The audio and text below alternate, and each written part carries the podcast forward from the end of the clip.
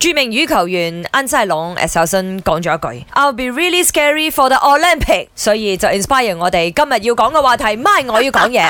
你最 scary 嘅 moment 係幾時咧？唔係，奇怪呢樣嘢竟然講出去嘅口中 啊！我同大家你講呢個下，俾我感覺上就係小朋友打交一打輸咗喺地下揦翻扎沙咁誒，樣本啊斯，呢個係叫做要獲獎嘅宣言。你覺得有咩時候啦？你最有爆發力或者最認真嘅 moment 啊？好多人一定會同我講，做 gym 嘅時候，梗係啦，啊啊，即係舉啞鈴嘅時候咁樣咧。咁樣算係有爆發力咩？哦。唔係除咗運動之外冇其他嘢嘅唔。係有啲人覺得係運動啊嘛，有嘅我唔係講哦林生你所有人都係咁。你你你阿欣你咧？我係 shopping 嘅時候，我最有爆發力嘅。我嗰時候嘅呢、個誒呃點、樣嘅精神效率係非常高嘅，真係係唔係講笑，學好快嘅。如果有同過我或者睇過我 shopping 嘅時候嘅人啦嚇，啊就知道，因為第一我又唔需要試衫嘅。啱。 我呢啲咁嘅竹竿身材咧，啊啊啊基本上笠得落去 O K 噶啦，都真係快嘅，嗯真係爆發力㗎，係咪爆發力教教，very scary 啊！我自己都驚， 我真正爆發力應該喺台上面啩，哎呦佢！上面哇會講梗好係多啦嘢，，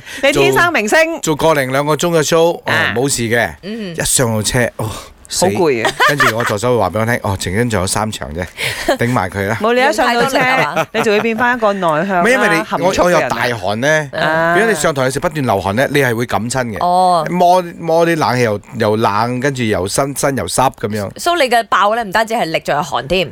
係爆汗死啦！我喺度諗爆聲。我最有爆發力應該係叫嘢食嘅時候啩。哦因，為我好中意叫好多嘢食嘅，係啊，我未必食得晒，但係叫好多嘢食係好開心嘅一件事，好有辦法力啦嗯，好認真啊嗰時叫咗先算啦，好認真睇啲 menu 嘅啊係係我最爆發力嘅時候就係投訴嘅時候，因為人要爭取自己嘅權益，speak for your right，咩嘢唔啱嘅就要勇敢去講出嚟。我觉得我做东西最有爆发力的时候，应该是我在做家务的。因为我在做家务的时候，我是不允许人家打扰我的。比如说我扫地抹地，我的老婆、儿子、女儿只能坐在沙发上面等，等我完全扫好地、抹好地，地上干了再给下来。如果谁在我扫地抹地的时候下来，肯定是被骂了的。係我最爆發力嘅一次呢，就係、早幾年啦。啊，嗰時候我嘅體重去到一百個公斤，咗我用咗誒十個月嘅時間跌咗四十公斤，係，然之後保持到而家啦。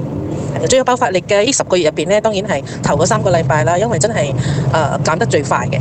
我覺得我最有爆發力嘅時候就係俾老細質疑同埋俾老細鬧嘅時候，之後我就會吸入好多好爆發力嘅諗法，呢、個就係我最有爆發力嘅時候啦。